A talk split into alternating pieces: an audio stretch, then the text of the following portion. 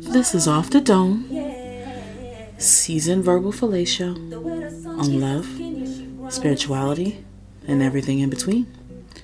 Here, I hit you with a bit of unfiltered musings from an always Brooklyn, Caribbean rooted, sarcasm driven, intellectually and spiritually guided girl. Step inside my casually unfiltered world and let's get into the things.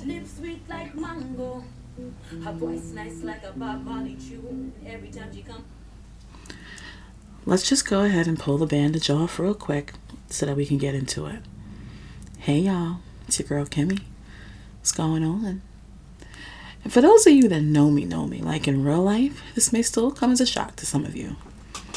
But I hate to cook. yes, yes, I know. You love food, you love to create food dishes, you love to feed people. How the hell you hate to cook? Well, perhaps the better question is what happened that turned love into hate? Let's get into it. Alright, so boom. I guess the short answer is I got burnt out. And within that burnout, I was feeling unappreciated, etc., etc. There you go. End of episode. Bye. now I ain't gonna do y'all like that. Let's buckle in for the long answer, shall we? Cool. So, if you've been rocking with me for a long time and you know my story, then you know how it starts. You know, it starts with me, 22 year old mother of one, who wanted to throw a first birthday party for her baby girl. Nothing too crazy, of course, because, well, she's one and she ain't gonna remember it anyway. Right? Like, okay, let me stop there for a hot second and fully acknowledge that first birthday parties are for the adults, okay? Point blank, period. Argue with your mama, don't argue with me. And truthfully, there is nothing wrong with adults celebrating that first year. It's a milestone for both the baby and for you as a parent. All right, cool. So now that we got that out of the way, so I wanted to do a clown theme, which there's no small irony in considering I am quite afraid of them. Clowns, that is. I blame the movie It. But I think I wanted to go with clowns because I was like searching online and I had wanted to try my hand at making the cake and I'd seen this clown cake as I was searching and I was like, oh, this would be pretty easy to make. So here we go. This is where we got clowns from. Now, at that point, I'd been cooking for a good while. So a bit of backstory for you. I made my first dish at eight years old from a recipe in Highlights magazine, and it was kugel, actually, which is a casserole made with potatoes and carrots, or sometimes it has like noodles. I believe there's like even a sweet version of it, if I'm not mistaken. And it's usually made during Jewish holidays such as Hanukkah or Rosh Hashanah, and it's really easy and quite tasty. It should be noted that I absolutely had to beg my mother to let me do it she was afraid I was going to burn down the kitchen. And it was really my dad that high key let me do it because she definitely said no, and I was a daddy's girl. But from then on, I would watch my Trinidadian dad as he would burn sugar to make his famous stew chicken or make sure I was in the kitchen for my Bajan grandmother's fish cakes tutorial, which for the record, it was not really a tutorial. You just had to pay attention because she had been doing these fish cakes and this recipe for so long by then that she just kind of did it all by eye, as most elders do. And then you really had to wait a good hot second for her to focus back on her pot and not on you so that she didn't notice that you were really teething all the fish cakes. That's it, that's all. Dang, I really want some fish cakes now. But anyway, I grew up in a family that cooked, cooked, both sides. My Trini grandmother and aunt, boss cooks. In fact, my aunt still runs a food business back in Trinidad to this day. The running joke when we would go back and forth and things is that when you would get there, you would turn around one good time And my auntie and them, they would just whip up a curry, a buss up shut, and a, or a roti, vegetables, rice, sorrel, or maybe a ginger beer. Probably a good pilau in there somewhere. Maybe a little coleslaw on the side. Like she cooked. You already know the story of my Bajan grandmother and the fish cakes. And then, of course, my mom, who would make well, anything. Because she liked to try out things that she found in recipes. And, and by recipes, I mean the ones that she saw in magazines. And then there was my Bajan aunt who would make this fish and butter sauce that to this day I am trying to replicate. And the best mashed potatoes ever. I mean, ever my family can cook. So I grew up learning the best of the best from some of the best. And I absorbed all these recipes and the stories that were rooted in them as well. Because it wasn't just about cooking just to cook, right? And I enjoyed the eating just as much as the cooking in equal parts, really. I also loved going out to eat. I loved getting dressed up and going to a restaurant and being served and talking and eating and laughing and enjoying my time with my family. Circling back though, right, to the birthday party for my baby girl. So, I knew I was going to make the food for a party. Like that was a given. It was easy. And I wasn't worried about that. But somehow, somehow, I had graduated to making the cake. Like, I can cook, and I can follow a recipe and I've baked before. In fact, I used to bake stuff and make sweets like chocolate caramel covered strawberries and bring those with me to work for like my coworkers and that sort of thing. But bake for real, for real, and like then decorate the cake? Never have I ever. And then, then, not only did I decide that, hey, I want to make this birthday cake and decorate it, but also that I was going to make a lemon basil cake. Have I mentioned yet that my family is super duper Caribbean? In case I haven't, my family is super duper Caribbean. But here I was, making a lemon basil clown decorated cake for my super duper Caribbean family and my daughter's very southern side of her family. Send help. so, boom, right? I told my friend and my daughter's godmother, may she rest in peace, about this cake and the idea that I had. And she had doubts. Now, I too had doubts. In fact, I thought I was doing right much, as the Southern elders might say. But how dare you have doubts? You don't get to have doubts. Only I get to have doubts. She even went as far as to go ahead and buy another cake that she kept at home just in case. Listen, it was a whole very interesting thing in time. Alright? So clearly you know how this story ends because clearly I ultimately nailed the cake and eventually I became a chef for 13 whole years. But the shift between the moment that I realized that I wanted to do that and the time that I actually did that, well, that took a little longer. So I was teaching at the time, my first full time career. I had an extensive nonprofit and not for profit background since I was literally what they used to call a Y brat. So I grew up in the halls of the YMCA, first as a participant, then as a part time after school helper and teacher, and then finally teaching the same programs that I was a part of as a child.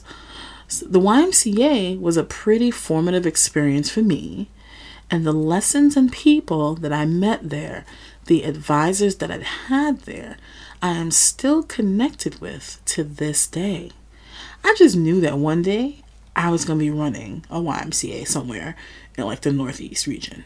Like, period. But either way, I needed a job job, one with benefits. And so I ended up first working in Medicaid service coordination and then eventually running after school programming and pushing college and career readiness programming for at risk students in the city. And I loved it. I loved being able to give back to teens who the world had already given up on in one way or another. I want to say that 80% of the students that I used to teach, I'm still in contact with, and in some cases have a big sis, little sis relationship with. But anyway, the second act of this play goes a little bit differently with my daughter, who is now about four or five years old. And she was always the kind of kid who would seemingly ask like these random, most existential questions. So this particular day, right? I'm getting her ready for bed. And, you know, after I gave her her bedtime story, and, you know, we start talking about dreams, what they are, and that sort of thing. And again, if you've been following me or my businesses, then you already know how the rest of the story goes. So you know that she asked me if I was following my dreams, and you know that I, a whole adult at this point, looked at this child like, uh, who are you? And where did you come from? And then I went to do lesson plans. And when I went to do them, an ad for culinary school popped up instead. And the rest is history, right? So I went to culinary school. I finished that. Immediately start doing side gigs here and there. And I was able to do like a whole business plan while I was in school because that was part of the class I was taking. And I used that plan to create the framework for what was my first business, a catering and personal chef service. And when I tell you I hit the ground running, baby, I hit the ground running. I managed to book like four gigs easily, including one for United Way. And I had friends who jumped in to help out, like when I needed staff, a photographer, etc. This was also around the time that network television came calling, literally right out the culinary school gate as well. The ad, again with the ad, yes, there's something to that, I'm sure, popped up on my screen one day when I was putting together recipes and also trying to do lesson plans. Once again, it's got to be something about the lesson plans too. And on a whim, I applied. Now, a little known fact is that I actually filmed two television shows, not one. So the first show that I was called for was a pilot starring Rocco DiSpirito, which was called Rocco's Dinner Party. The NDA is long since expired, so I feel like I can talk a little bit about it now, like for real, for real. But the premise was that he was hosting a dinner party with his friends, and the chefs compete for the opportunity to prepare dinner for him and his friends. I filmed that over the course of four to five days, 14 to 15 hour days each day. The last day was a solid 20 hour day. I remember because the casting crew got everyone food from a local diner because we were all starving at that point. And that might have been the best cheeseburger I've ever eaten at four in the morning in my life. Or is it five? Who knows? And it was such a cool experience. I distinctly remember talking to Rocco after the first round in between takes about the best way to get the perfect right plantain, both when you get it from the store and when you have it just like laying around the house. And I remember the the, the Robot Coupe, excuse me, think professional food processor was not working. After I had already put out all the hot filling, from my signature dish into it to pulse. And so I ended up having to take it all out and cut it up on my cutting board by hand. Did I mention that it was hot? Like out the pot hot? I remember in the final round when I was cleaning up my station after we put out our final dishes, and Gayle King, yes, the Gayle King, Oprah's bestie, Gayle King, strolls on into the kitchen looking for another banana tart that I'd made for dessert. And I made one on the spot because I didn't have any more. But who in the hell gonna tell Auntie Gayle King, hey, uh, sorry, I don't have any more caramelized banana tarts, even though like you love them. And bananas are literally your favorite. Not I, good sirs and ma'ams. And after she left, I remember the other final contestant turning to me and saying, Oprah's best friend just came in for seconds. You know you won this, right? And I remember saying to him, Nah, we don't know. Meanwhile, on the inside, I remember saying, Yeah, no, I'm pretty sure I kind of did. And he was right. I absolutely won, and I got to pop champagne with Rocco DiSpirito and world famous chefs and writers and Auntie Gayle King. And let me tell you something. I may not like champagne, but I'll be damned if I'm not going to stand there and sip the champagne and act like I do in that moment. And the world never saw the episode. So here's the flip side of filming prize structured reality television shows that if you've never done it before that they don't tell you, right? So when you're filming a pilot for a new show concept, the networks see the pilot and they decide if they want to pick up the option to air a certain number of episodes. The network also has the right to take a look at the pilot and ask the production company to make certain adjustments to the show in order for them to pick up the option. So it is very possible and realistic for you to film a pilot, for the show to get picked up, but for your show that you filmed to not be aired. And that's exactly what happened to me like verbatim. The other part of this is that if the show you are in doesn't air, then you don't receive your complete prize money. And this is actually written into the contract. They give you 25% of the prize up front, with the other 75% only upon the show airing. And to add insult to injury, you find out that they can't release any of the footage to you for your own promotion because, well, the show doesn't look like this anymore. But guess what? They can and absolutely will use snippets of you in their promotional footage where they deem fit. So, if you ever happen to see the only season of Rocco's Dinner Party on the interwebs anywhere, it was picked up by Bravo, in case you weren't sure or were wondering and you look in the opening credits, you can see me twice. Once flying out of the kitchen and out onto the terrace to set up, just my body though, not my face. And once doing the same champagne toast I talked about earlier, but just my hand and a piece of my chef's coat. Did I mention it was a $20,000 prize? You can feel free to do the math on that one. Fast forward a year or so, and the same production company called me again. And they had felt bad, they said. And so they had another opportunity for me that they figured I would be really great for. And this time they assured me this was not a pilot and it absolutely would air. Smaller prize pot this go around, but no worries. You've got this.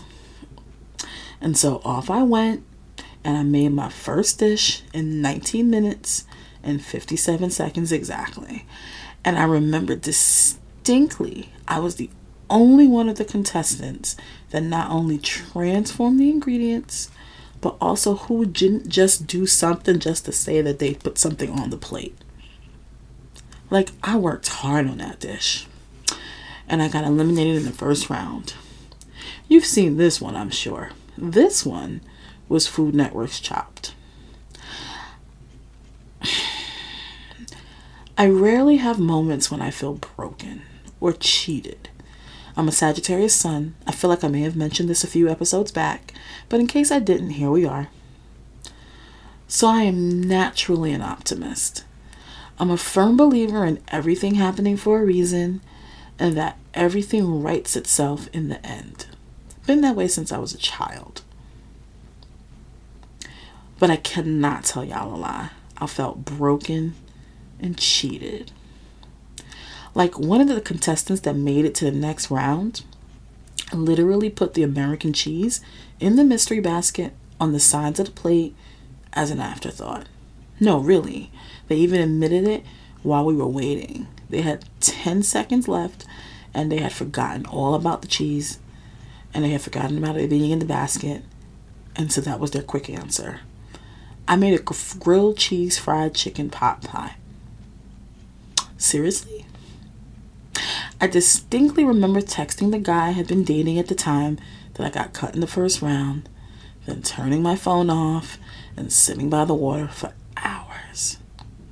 it was such a crushing blow for me, especially considering I had already done a show that I did win that was never going to see the light of day. But the beauty of growth and knowing who you are and where you are trying to go is a beautiful motivator. And even though this loss stung majorly, and of course still sings every time it airs, I got up, I brushed myself off, and I kept going. You see, by this point, I was on a mission. I'd never met a lot of chefs like me who were black and women and Caribbean and who did or aspired to do high end, fine, upscale dining. In fact, I had never met them at all in the first eight years of my career. But let me go back to the timeline for a hot minute. So by now, I was running my business in full swing and I had left my job teaching in the city. It was wonderful in that I was able to work for myself and I still had time to take my daughter to school, pick her up from school, do school trips, sleepovers, littlest pet shop playing, you name it. And the business was doing really well too. I got to do a number of high profile events.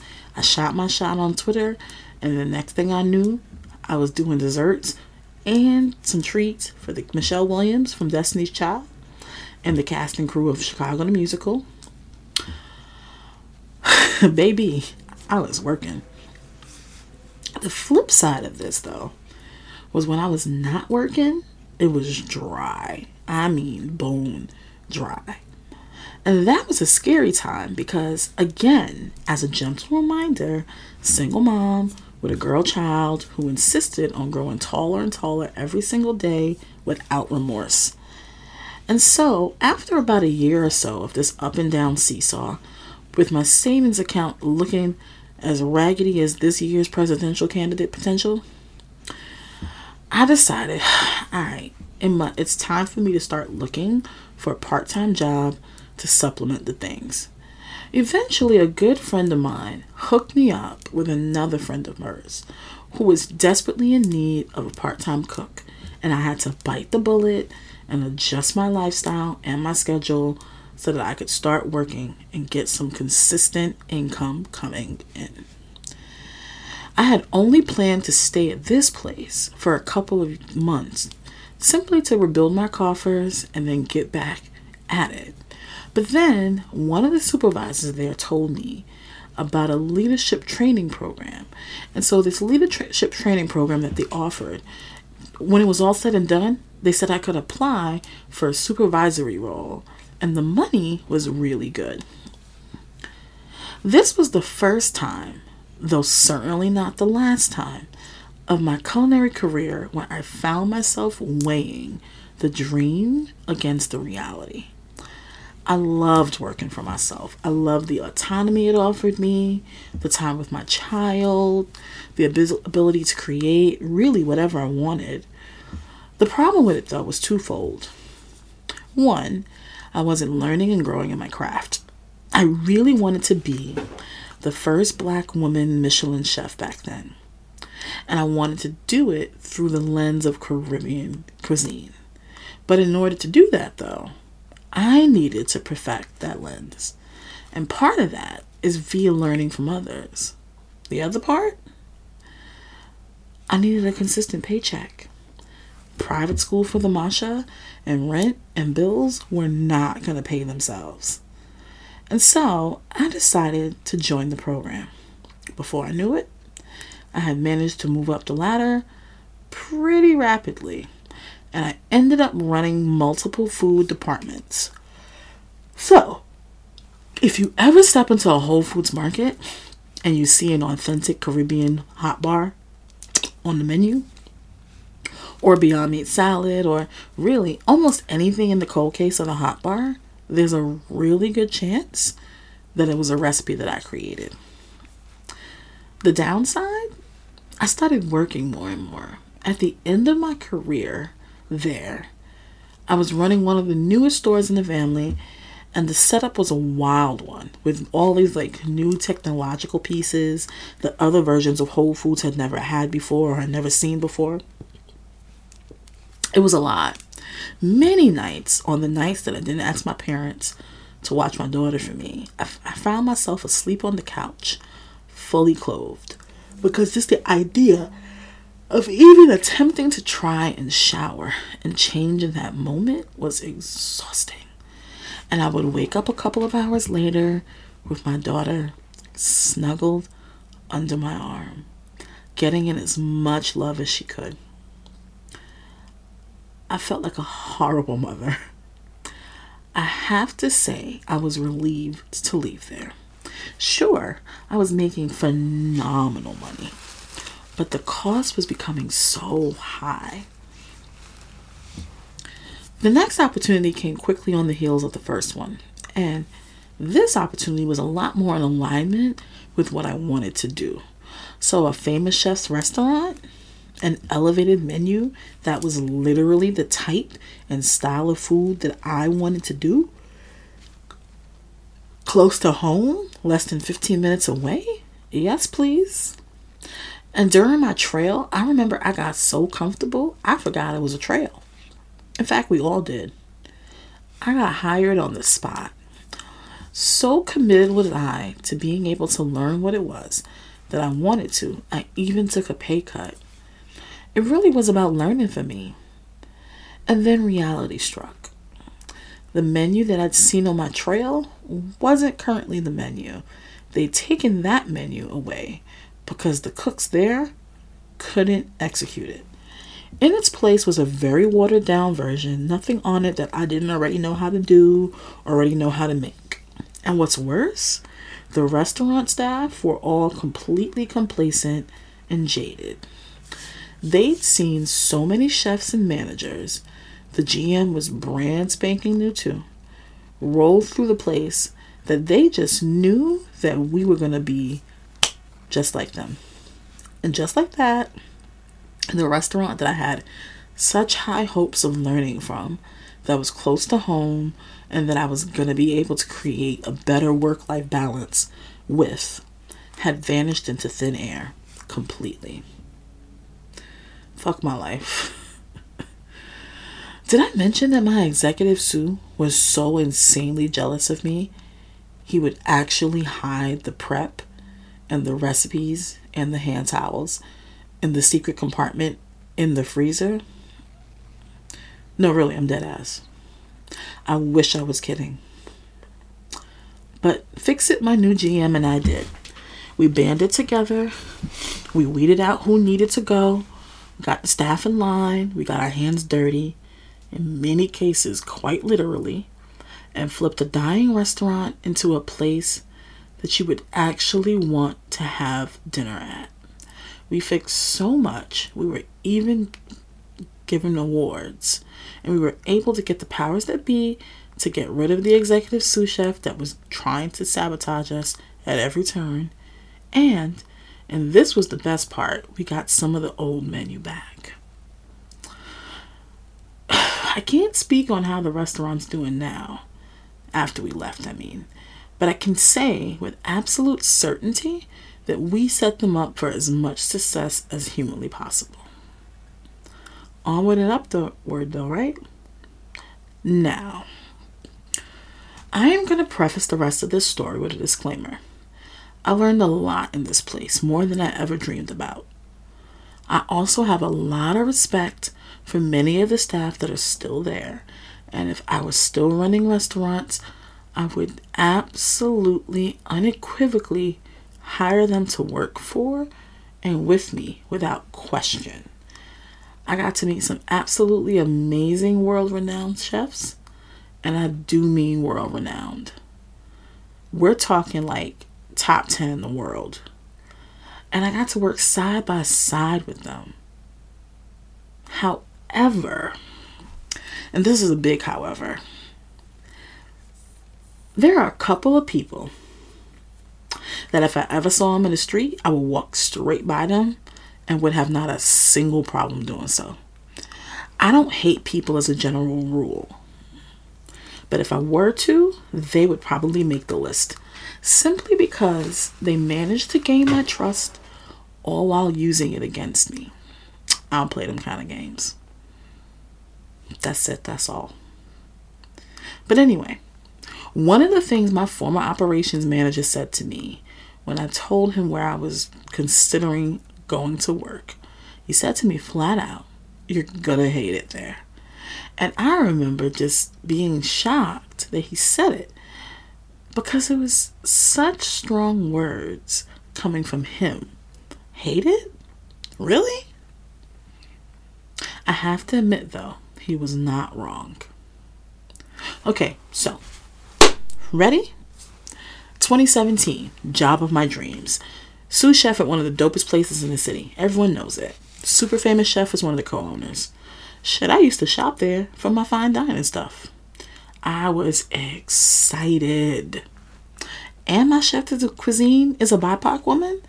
And I'm the first black woman chef in leadership ever? What? Dream come true, right? Nah, absolute nightmare. In the first month, I burned my hand pretty severely. We're talking borderline third degree burns. And in case you weren't sure, melted butter gets much hotter than regular oil. But anyway, my CDC, which is chef de cuisine, is stressed. See, all the other sous chefs were on vacation at the time, so it was just the two of us in our restaurant. And I'll never forget, I was home recovering and freaking the fuck out about whether or not I was going to be able to use my dominant cooking hand again. Not to mention, I had just started this job and she asked if I couldn't just stand on Expo during the shift and just not go online. And while I completely understood her not wanting to have to work a whole two weeks, like straight on her own, why someone from another restaurant couldn't just come in and like shift to help, I couldn't understand, but okay. But I was legit just like, yeah, I don't know what to tell you, fam. Hand burn in pain, scared shitlet. It's a man down situation over here. So upon my return, I became acutely aware that the word on the street was that my burn was from being inexperienced and careless, neither of which were true. But again, eloquent shrug, okay? Then the word on the street was that I was difficult, then abrasive, too direct. You know, what is things they say about black women in charge for $500, Alex? Make it a daily double and call it a thousand. Eventually, I realized they were trying to get rid of me, but they couldn't figure out how to, not without me screaming discrimination at the top of my lungs. And this is not paranoia. I was actually able to get this confirmed. But what it led me to was me working in this consistent state of fight or flight, consistent paranoia that I was going to lose the job of my dreams. Add into the mix that the teenage years with my not so baby girl anymore were teenaging at peak levels. And I was going through a spiritual awakening, and I had just ghosted slash broken up with my then boyfriend, and I had managed to get gain back 70% of the weight that I had just worked to, so hard to lose. And now I was right back to working crazy hours. These three years were rough. Rough. We're talking laughing in the office and crying in the bathroom rough. Leaving the office and going straight to the bar rough. Sallow skin. Dark circles around the eyes opening restaurants and closing them, often in the same day. So, why did I stay if I was so miserable? That don't sound like you. So, the amount of line cooks and other sous chefs when I first became a CDC by default and then for real that would come to me and tell me how happy they were that they had someone who looked like them, who now understood them and the language that they speak wasn't there at management? Someone who was willing to teach them when no one else would? Who would fight for them when no one else would? And then the opportunities to work alongside world renowned chefs, to stay behind and pick up techniques and other things from other chefs who were actually willing to show me a thing or two. Like, of course I stayed. I felt like I had something to prove, especially after a hand burn disaster. But in the midst of the starving and the staying, I began to rebuild my catering business. I never really closed it, but it had gone through varying different iterations. And now I'd finally gotten to a place where I was happy with where it was. And so I began to build, working full time in a restaurant, three quarter time on my business, and still being a full time mom. Like, it was a lot, but I was motivated. I started doing pop up dinners, and those brought me so much joy. Eventually, I had begun to build a team for the catering, and I realized that I had reached the crossroads of 12 years prior. Talk about a Saturn return moment. Pin that. Of deciding to make the call to quit the full time job and step out on faith. I knew it was time for multiple reasons, not to mention the biggest being that I could no longer keep up the happy facade at work. The crumbling on the inside and the clawing at my cage for freedom, it was just becoming entirely too much. I had to go. March 2020. I went into my evaluation to resign and got laid off instead. Look at God. Two weeks later, COVID turned the world upside down. Listen, God, people them, spiritual court, the planets, the universe. Y'all dead ass? I'm going to stop here for now. I don't normally do cliffhangers and things. And you would think that the rest is the part that's the easiest to talk about, but it's the hardest part and subsequently the most cathartic. It's part of the story that sets me free, and it deserves its just due. So make sure you tune in next week for it. Besos, mi amores.